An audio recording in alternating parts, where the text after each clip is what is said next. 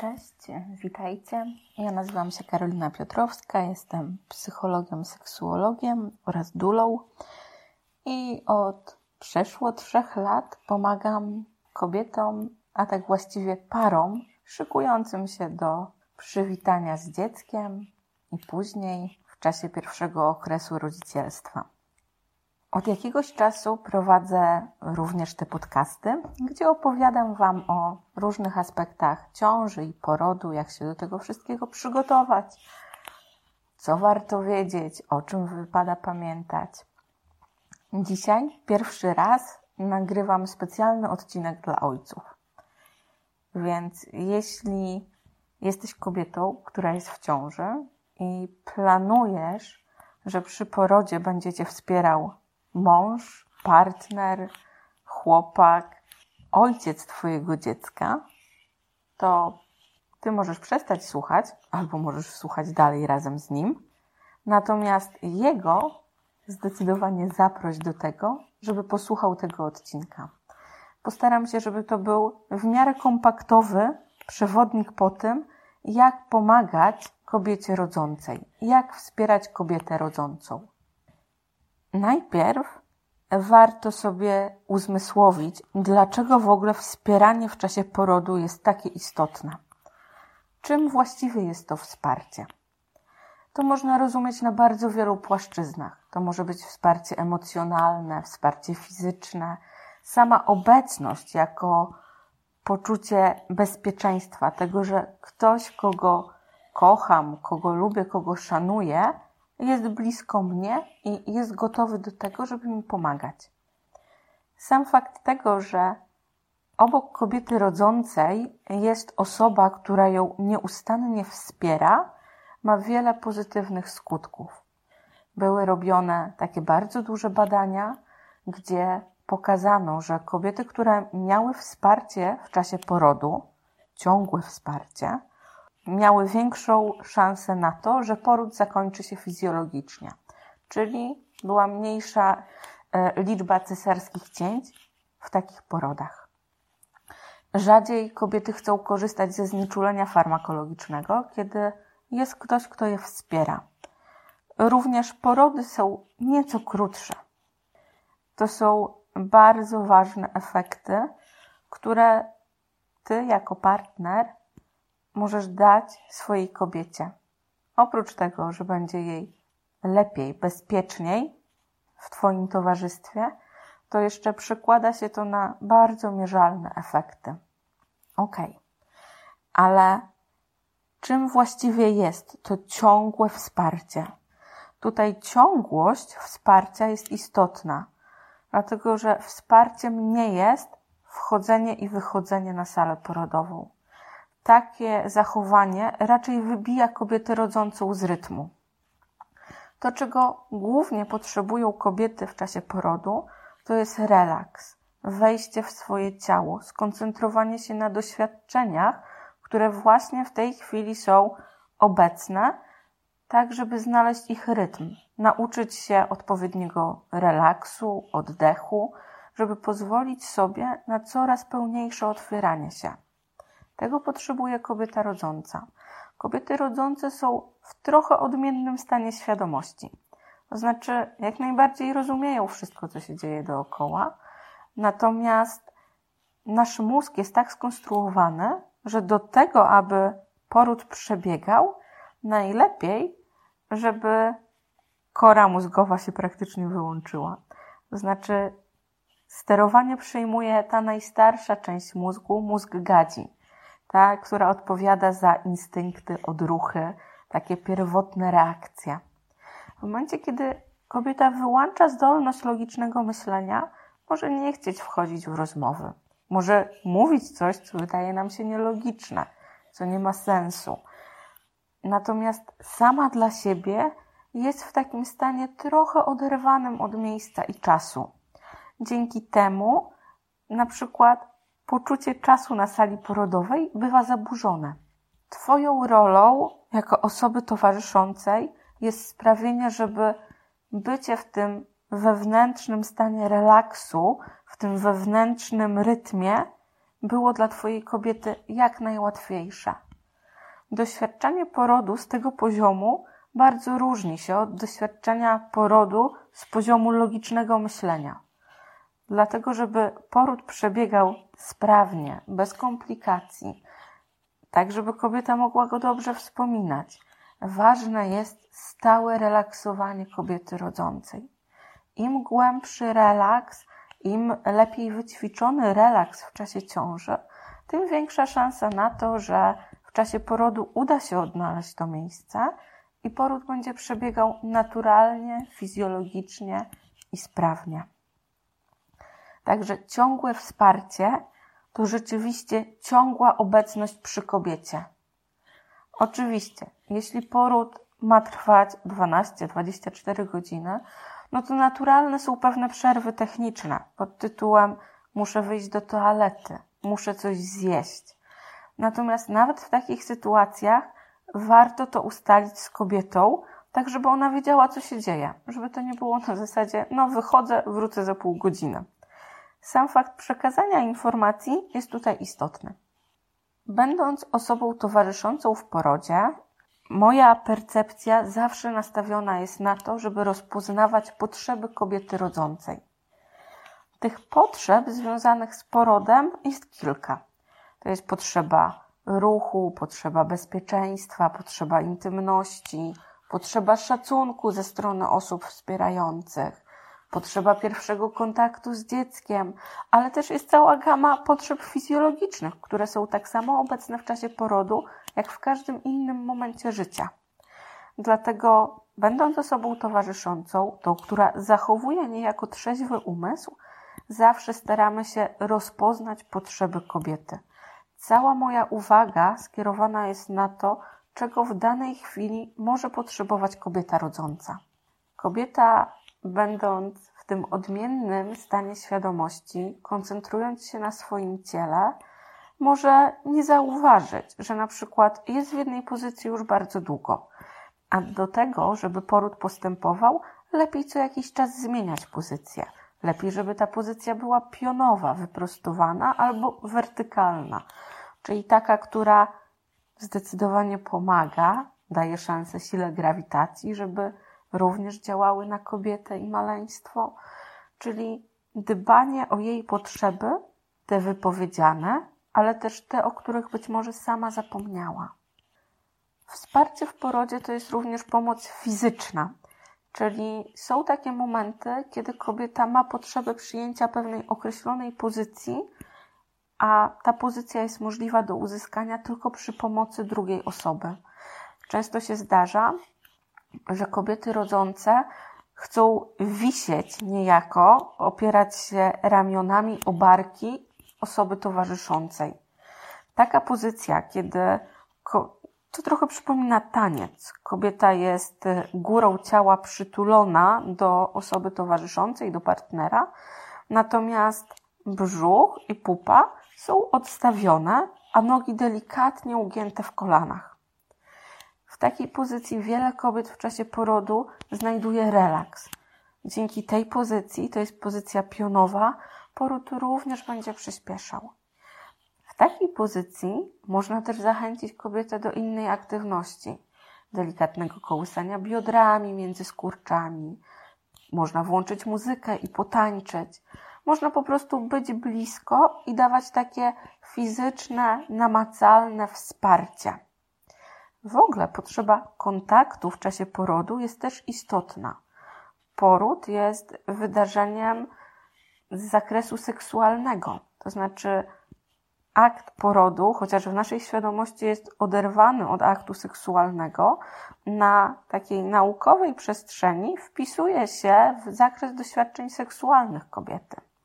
Dlatego bycie blisko, możliwość kontaktu fizycznego z partnerem, głębokie pocałunki, stymulacja brodawek sutkowych to są rzeczy, którymi możesz pomóc swojej partnerce. Innym aspektem jest taka stricte pomoc techniczna. Jeśli Twoja kobieta będzie miała do dyspozycji prysznic albo wannę porodową, zapewne trzeba będzie jej podać pomocną dłoń w momencie, kiedy będzie wchodziła albo wychodziła e, z prysznicu. Kiedy mm, będzie nakładała klapki, trzeba będzie się schylić i podać. Kiedy będzie poproszona o to, żeby się położyć do badania, możesz się zapytać, czy jest szansa na zrobienie badania na stojąco, bo generalnie pozycja leżąca w czasie porodu dla większości kobiet jest trudna. To jest pozycja, w której doświadczenie bólu zwykle jest największa. Dlatego właściwie nie ma przeciwwskazań do tego, żeby badania wykonywać na stojąco, na przykład przy pozycji kolankowo-łokciowej. E, więc możecie się o to zapytać. Być może Twoja kobieta nie będzie miała wtedy siły, żeby o to pytać, ale Ty, zachowując zdrowy i spokojny umysł, możesz to zrobić. Mm, tak samo możesz się dowiedzieć, czy na przykład jest możliwość e, zapisu KTG również w pozycji stojącej, czyli tak, żeby nie trzeba było leżeć. To, że ty masz spokojny i jasny umysł, że wiesz, jak przebiega poród i jakie mogą być proponowane interwencje medyczne, pozwala ci wspierać kobietę rodzącą, tak żeby ona mogła być stale zrelaksowana, aby nie musiała się martwić o te aspekty techniczne i komunikacyjne. Poza tym, Twoja obecność jako osoby bliskiej to jest zapewnienie bezpieczeństwa i intymności. To, o czym już mówiłam. Poród jest doświadczeniem seksualnym. To są narządy rodne, są dokładnie te same okolice, które w czasie seksu są pobudzane i stymulowane. Koktajl hormonalny, który ma w sobie kobieta w czasie porodu, jest bardzo zbliżony do tego, który ma w sobie w czasie orgazmu. Przez to, że jesteś obok niej, pomagasz jej otworzyć się. Dokładnie tak samo, jak ma to miejsce w seksie. Co za tym idzie? Warto zadbać o intymną atmosferę.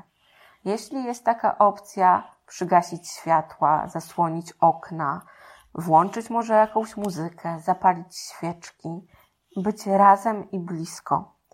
To wszystko, co daje nam poczucie bezpieczeństwa, pomaga dla kobiety się otworzyć.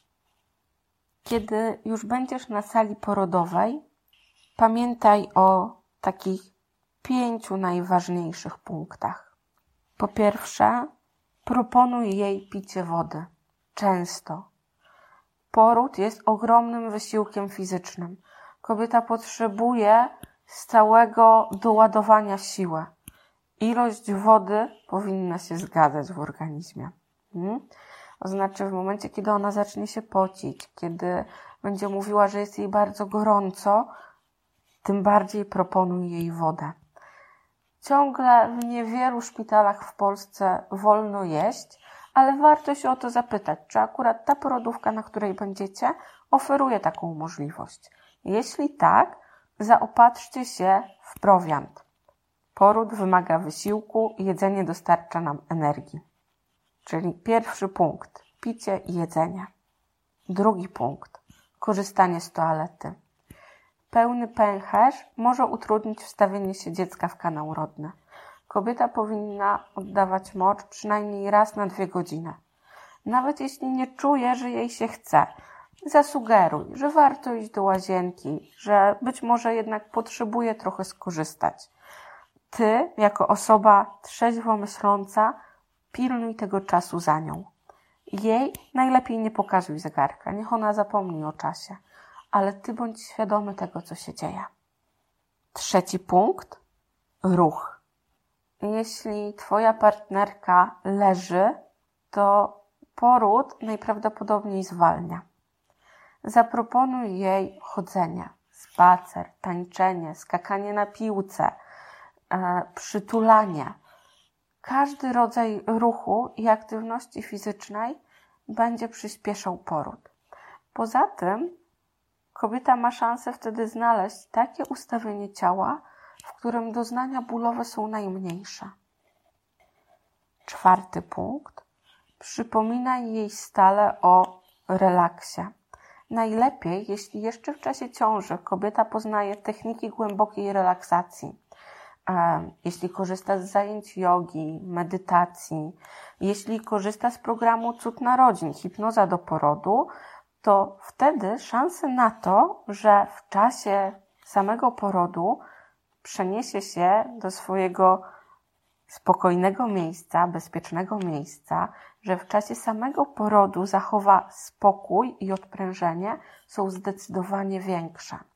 Także zachęca ją jeszcze w czasie ciąży do tego, żeby y, pracowała nad własnym poczuciem odprężenia, relaksu oraz nad tym, jak go błyskawicznie osiągać. Więcej na ten temat y, można przeczytać już na stronach Cudu Narodzin, y, jak to robić. Tam też można pobrać demo takiej relaksacji. Także możesz to ściągnąć i po prostu dać swojej kobiecie, żeby przetestowała, jak na nią działa takie, um, takie relaksacje hipnotyczne, jak ona się w tym czuje. I piąty punkt, zachowaj sam spokój. Partner w porodzie, który jest nieobecny, który nie daje swojej pełnej uwagi i zaangażowania, który hałasuje, krzyczy, wszczyna awantury, to jest taki partner, którego lepiej, żeby nie było. W momencie, kiedy kobieta doświadcza tych silnych, intensywnych bodźców, potrzebuje obok siebie osoby, która jest spokojna i opanowana, która będzie jej podporą, dosłownie i w przenośni.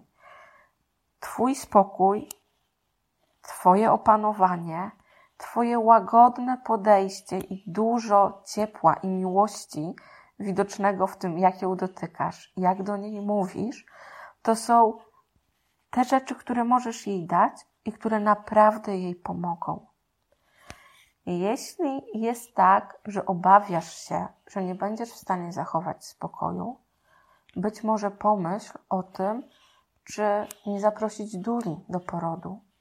Wtedy dula, jako kobieta towarzysząca, wspiera i ciebie, i matkę. Ostatnia rzecz, o której chciałabym dzisiaj powiedzieć, to są Twoje emocje jako ojca. Jest to temat, o którym się mówi bardzo mało, a emocje mężczyzny są też istotne.